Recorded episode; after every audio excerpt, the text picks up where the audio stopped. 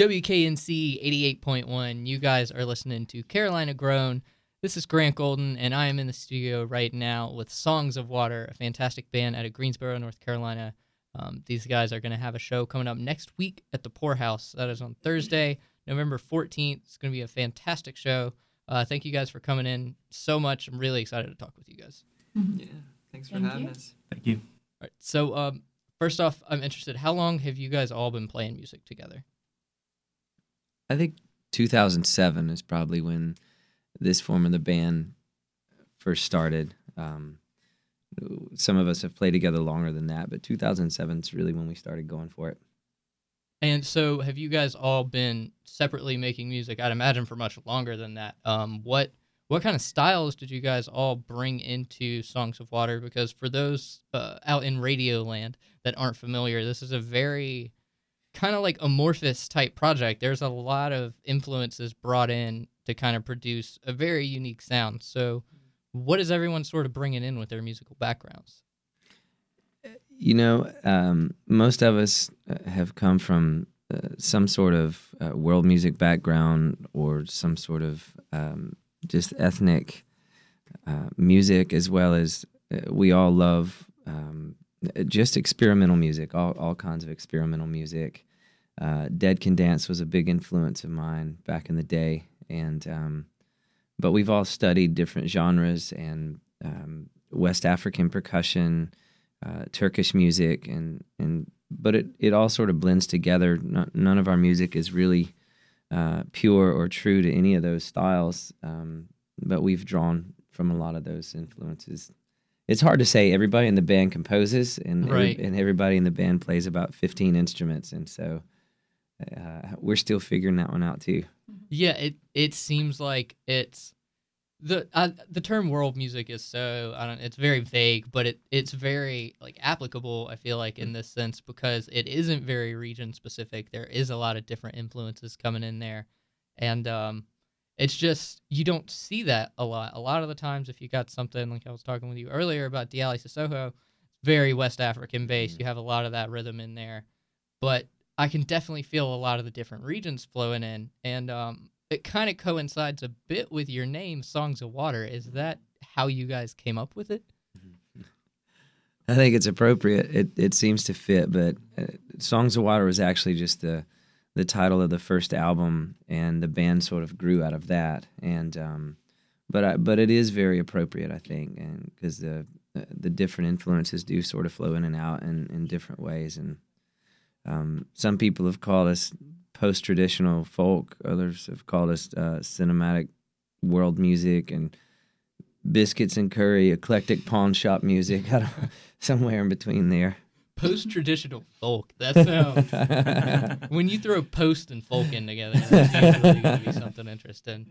Um, so you guys are basically all multi instrumentalists. Um, how how do you kind of democratically decide what what goes into a certain track and what instrument you're playing? Do you guys have a lot of layover and stuff like that? Like, oh, I want to play hammer dulcimer on this track. Like, You got the goods for that question.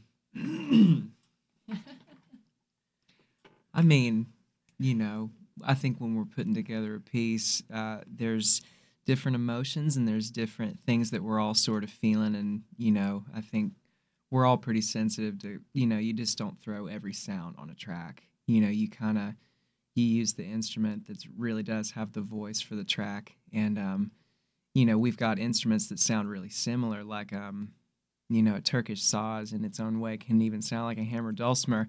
But, you know, even the hitting of the string on the hammer dulcimer adds such a different voice or inflection. And so, you know, we just we're sensitive to it and we just kind of We've had several songs that we've even tried different instruments on until we find the Yeah, one with the, the right sweet timbre. spot. and- right. And so, do you guys see yourself like changing it up live from when you do it in studio, or do you guys try to keep it pretty tried and true to what you guys laid down? Sometimes like you know e- for example like um on the oldest record you know uh, there's a song we play still live called mufafa's kitchen that was played on a persian tar uh, now we played on a turkish saz because we don't have a tar anymore we, we had to give it back to our friend and uh but yeah it, what's cool though is like i mean it you know, it was written on the tar, but then like, you know, it's it's kind of morphed and turned into a whole new song and added a kind of a new energy Yeah. too that's sort of brought out more. So yeah, it, it Mhm. always changes. Yeah, it seems like with music like this, there's there's a real divide between what you have in studio and what you have live Mm. because the energy really does shape this music so much, Mm. and especially if it's to the point where you know you're playing a certain part on an entirely different instrument. Um, how have you seen your music evolve both as a whole and as like individual songs? Like, what have you noticed like a particular change about the way you guys are approaching this? I think that as we've grown to know each other uh, musically, that the music has matured a lot from when we first started playing together, and uh, we sort of learn how um, our strengths work together, and um, sort of look to one another for particular things that Mm. contribute to the music. And um, but you know, I, I think we see the stage aspect of it in the studio almost as two different art forms in some way. It, it's two different expressions at least, and um, you know some things stay true to the way we tracked it, but most of the time I think we discover that we don't even learn the personality of the songs sometimes for years after we've already recorded it, and then they just they continue to evolve um, as we do. Mm-hmm.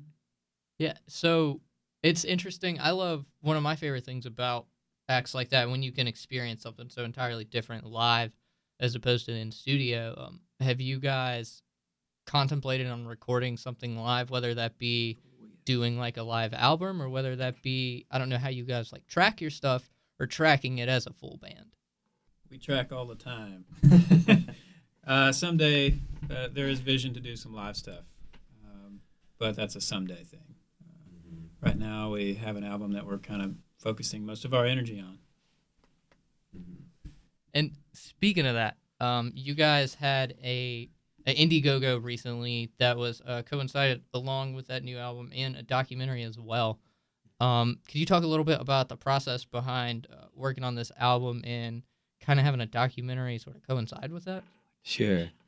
Well, we um we've been working on this album most of the year, and we're hoping to have it out by the first of next year. And when we went into the studio, uh, we probably only had maybe two songs that we had all played together, and and really not much more than that that was written. And so, a lot of the album um, we've been writing in the studio together. Um, and uh, really think we're still thinking through the songs and choosing instruments and and and figuring those out. Um, but um, it, it's it's definitely been uh, you know sort of create in the moment uh, with a lot of the songs coming out on the next record. We've um, we're still learning exactly uh, what the identity of this record is as well.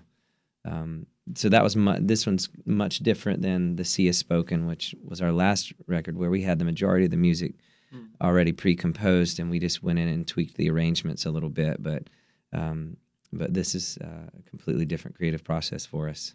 And which which do you prefer at this point? You know, like going in and knowing exactly what you're trying to do, or sort of letting this kind of take its form as it goes on. That's tough. It is tough. It's been interesting to see songs evolve though at this Yeah, point yeah. from kind of little nuggets or just uh, Yeah. you know a simple little melody and then you just you know some of the different people will bring different things to the song and then you're kind of surprised by it and I Mhm. like that aspect of it so Mhm. it's like sometimes it's kind of aggravating because you're a little worried how's this Mm.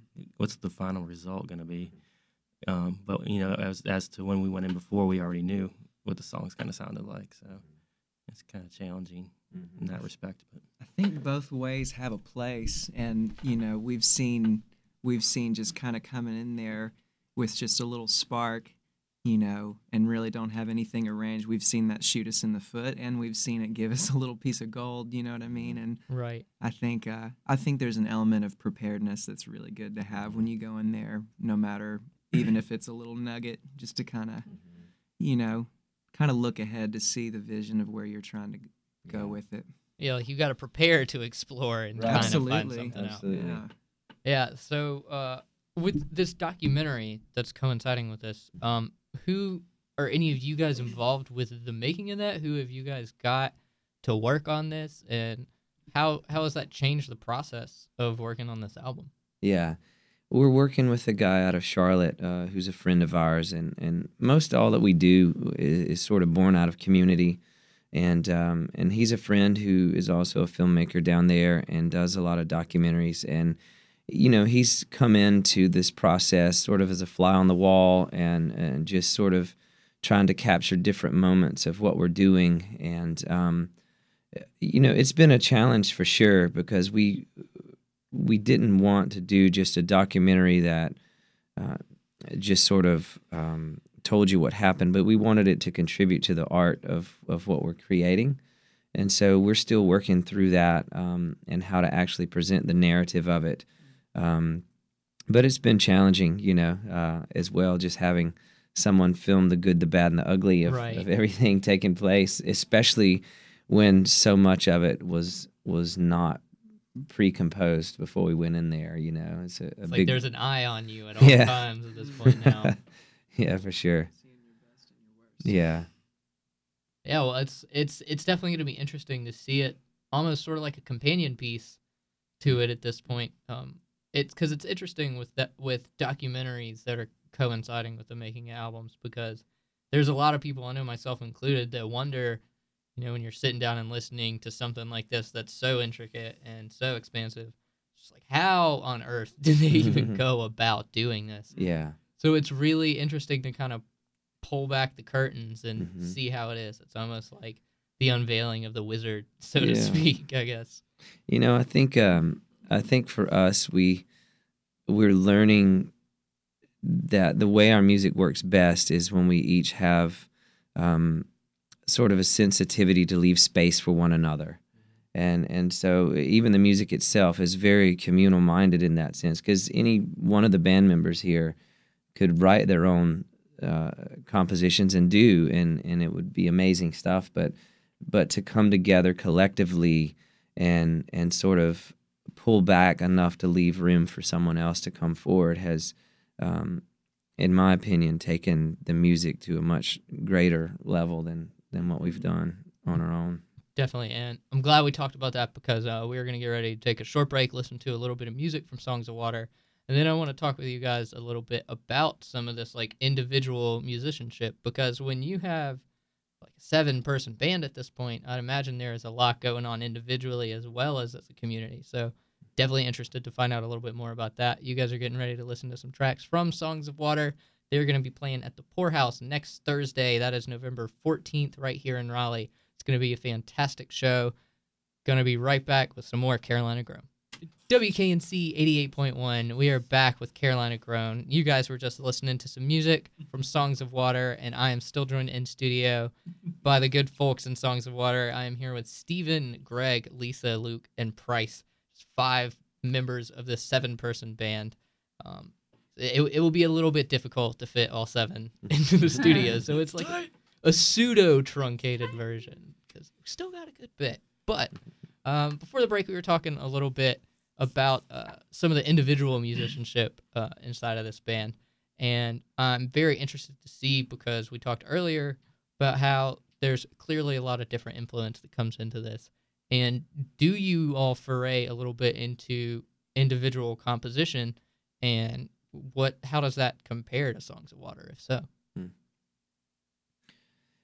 just about everyone in the band writes their own stuff uh, on some level or another. And I have a lot of my own songwriting um, pieces. Um, Elisa's done uh, composition work for others, and um, both Stephen Price and Luke also do production work um, for a lot of different bands and, and artists.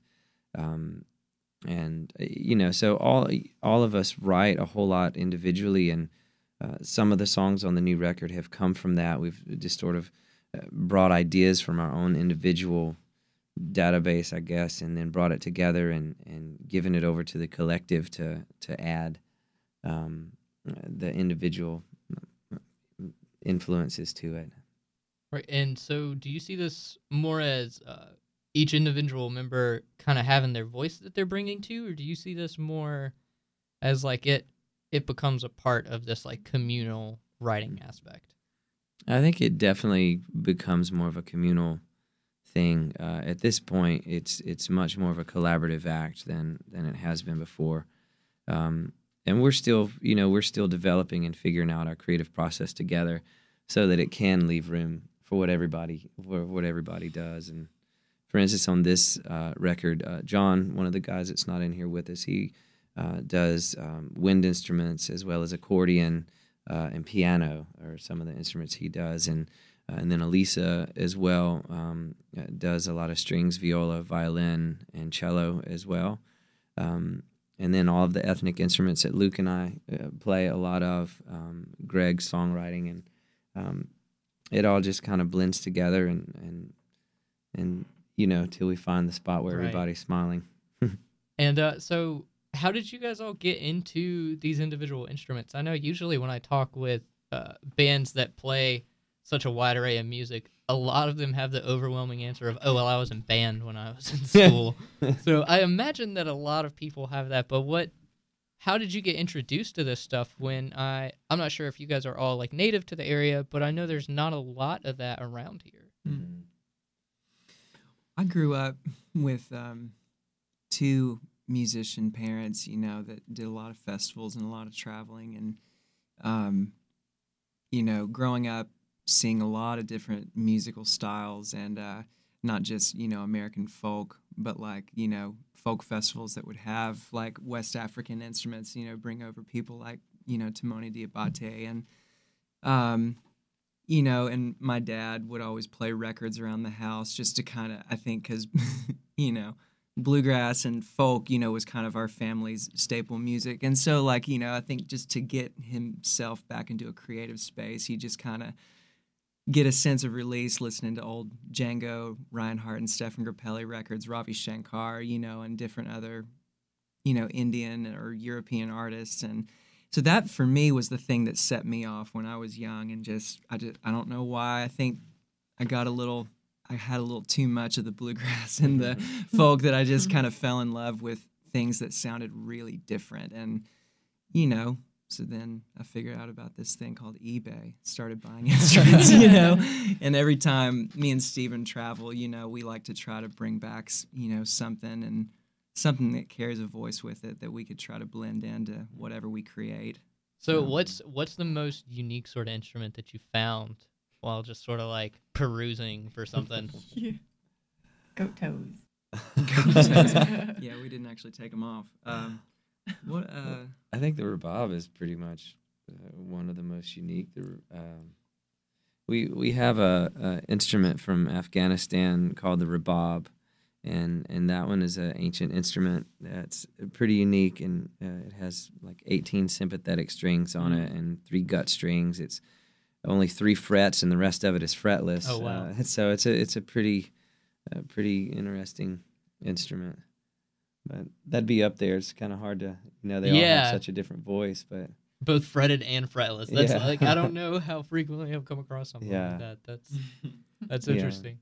I'd imagine a lot of these have a pretty interesting learning curve as well. Do you guys find yourself, you know, just like able to jump into a lot of these things, or is there a lot of just kind of noodling around and seeing how it works? well, the truth is, like a lot of the a lot of the um, stringed instruments, like the rabab and the saz, and you know stuff that we play, is very similar to things like a mandolin. or, Right. You know, like not some of them are tuned to kind of quarter tone scales, like the the Turkish saz. That's a bit of a learning curve. You kind of gotta watch mm-hmm. out, or you're gonna mm-hmm. hit a sour note with all of our 440 mess going on. Mm-hmm. but no, there. I think if you listen, if you really are into the music and you really listen, it starts to become such a part of you. But also just playing a lot of different instruments. You know, like if you start on mandolin, it wouldn't be hard to pick any of these Right. things up. A lot of them are tuned in ones and fives or ones and fourths, like very similar to, you know, Western music. Yeah, and it seems like a lot of this stuff too parallels because you know it's it is a traditional form. It's just from a different type of culture. So it's like Mm. listening to folk and bluegrass is like an easy transition, like you said, into stuff like Ravi Shankar because uh, know Shakori That's out here happens all the time, and that has gotten me into a lot of world Mhm. music and a lot of stuff I would have never listened to. Right. But it parallels so well, and It a lot of people that wouldn't come into it uh, with that open mind of like, oh, well, this is something traditional from this culture. Mm. A lot of people might not be susceptible to that, but it's. I feel like once you have gotten into that, it's it kind of just opens the floodgates, and it's like the next thing you know, you're like listening to music from Afghanistan or listening to this. Like it's it's, It's really ac- interesting. It's actually funny if you break a lot of the music down, like to its bare bones, like you know, like what scale you're using and stuff. Really, the only thing that sounds different a lot of times are uh, the instruments themselves. Like Yeah. so much of the music is written in pentatonics and stuff that if you just switch the instruments on, then you're like, oh, well now that sounds African or oh that sounds bluegrass now. Yeah. you know what I mean? And it's amazing to hear how Mm. all of our music is very actually similar. Yeah, and two, it's I see you know like you guys have a whole range of instruments that provide a whole range of voices, so it seems like the songwriting process can get kind of concise to a point. Like, how do you guys typically start out with a song? Do you start with you're on a particular instrument, you find a certain melody, and then you just bring it to someone, and there it goes? I think one of the, the interesting things for me has been taking songs that may have begun as just a simple singer songwriter, uh, acoustic guitar and vocal for some of the vocal tracks, and then uh, completely stripping it away from the acoustic guitar and replacing it with a hammered dulcimer or replacing it with um, a, a string section or one of these uh, gut instruments, you know. Um, and then sort of rebuilding the character of the song uh, around these other instruments, and and that's that's been a real um, joy for me to see those things. But I I think we all just keep an open mind with a lot of the different instruments that many times we're like, hey, why don't you try that melody on that instrument, or why don't you, you know, let's let's play. Um, this rhythmic pattern with these three drums rather than the drum kit or Right. you know and so it seems like with this one of the big uh, struggles could be how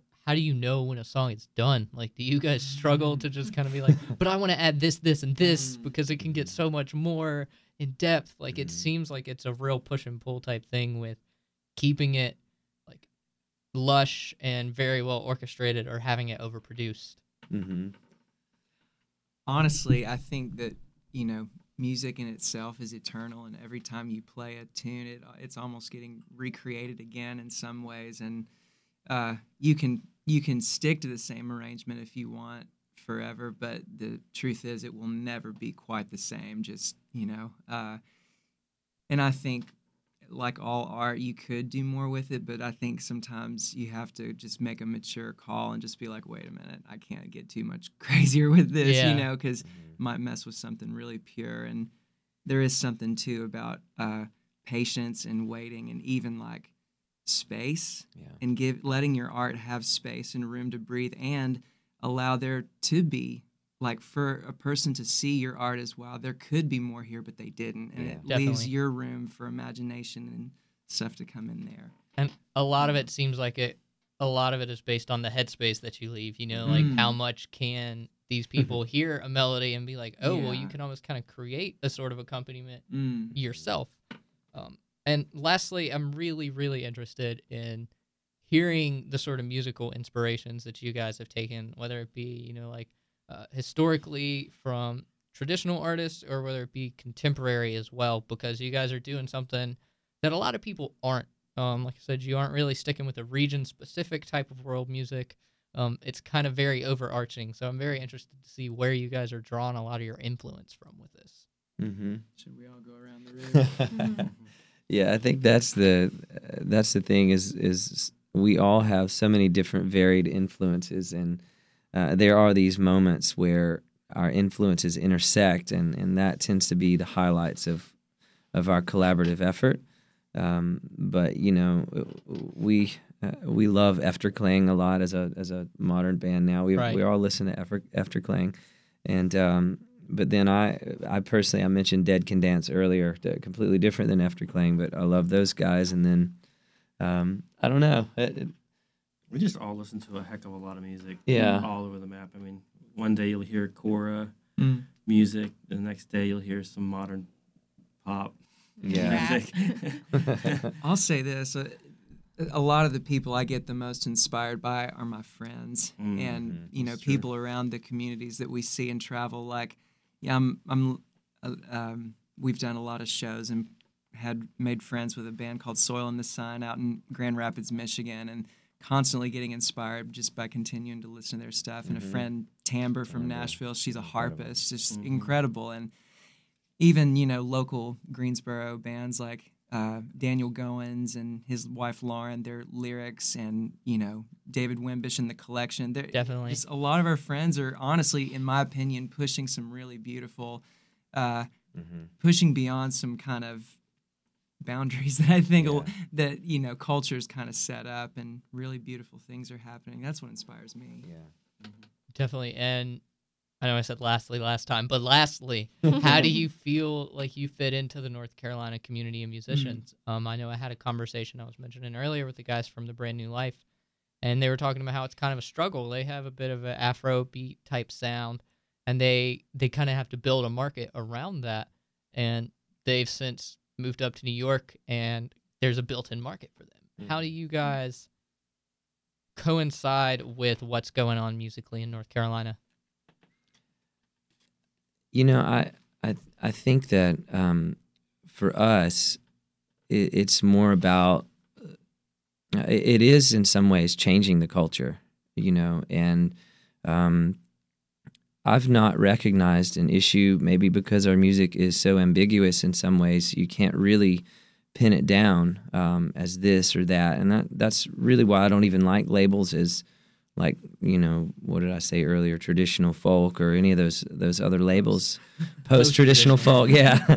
Um, you know and I think that in some ways uh, that's been an advantage um, but as far as how it fits in with with North Carolina music I think there is a heritage here um, especially even with Appalachian music and when we mentioned bluegrass earlier, you know, bluegrass, uh, when you really break it down, is a world music. It's just it's what we offer to that scene, and and so I think in some strange way, um, it carries the same DNA as some of the folk heritage music that's here, but I think it also reflects um, even culturally where we are uh, in America now. I, I mean, honestly, I think that our music is more uh, modern American than a lot of Right. things because you hear so many of the influences of other cultures and and um, so you know uh, surprisingly uh, the music has been very well received in North Carolina and um, as well as the other places that we've played.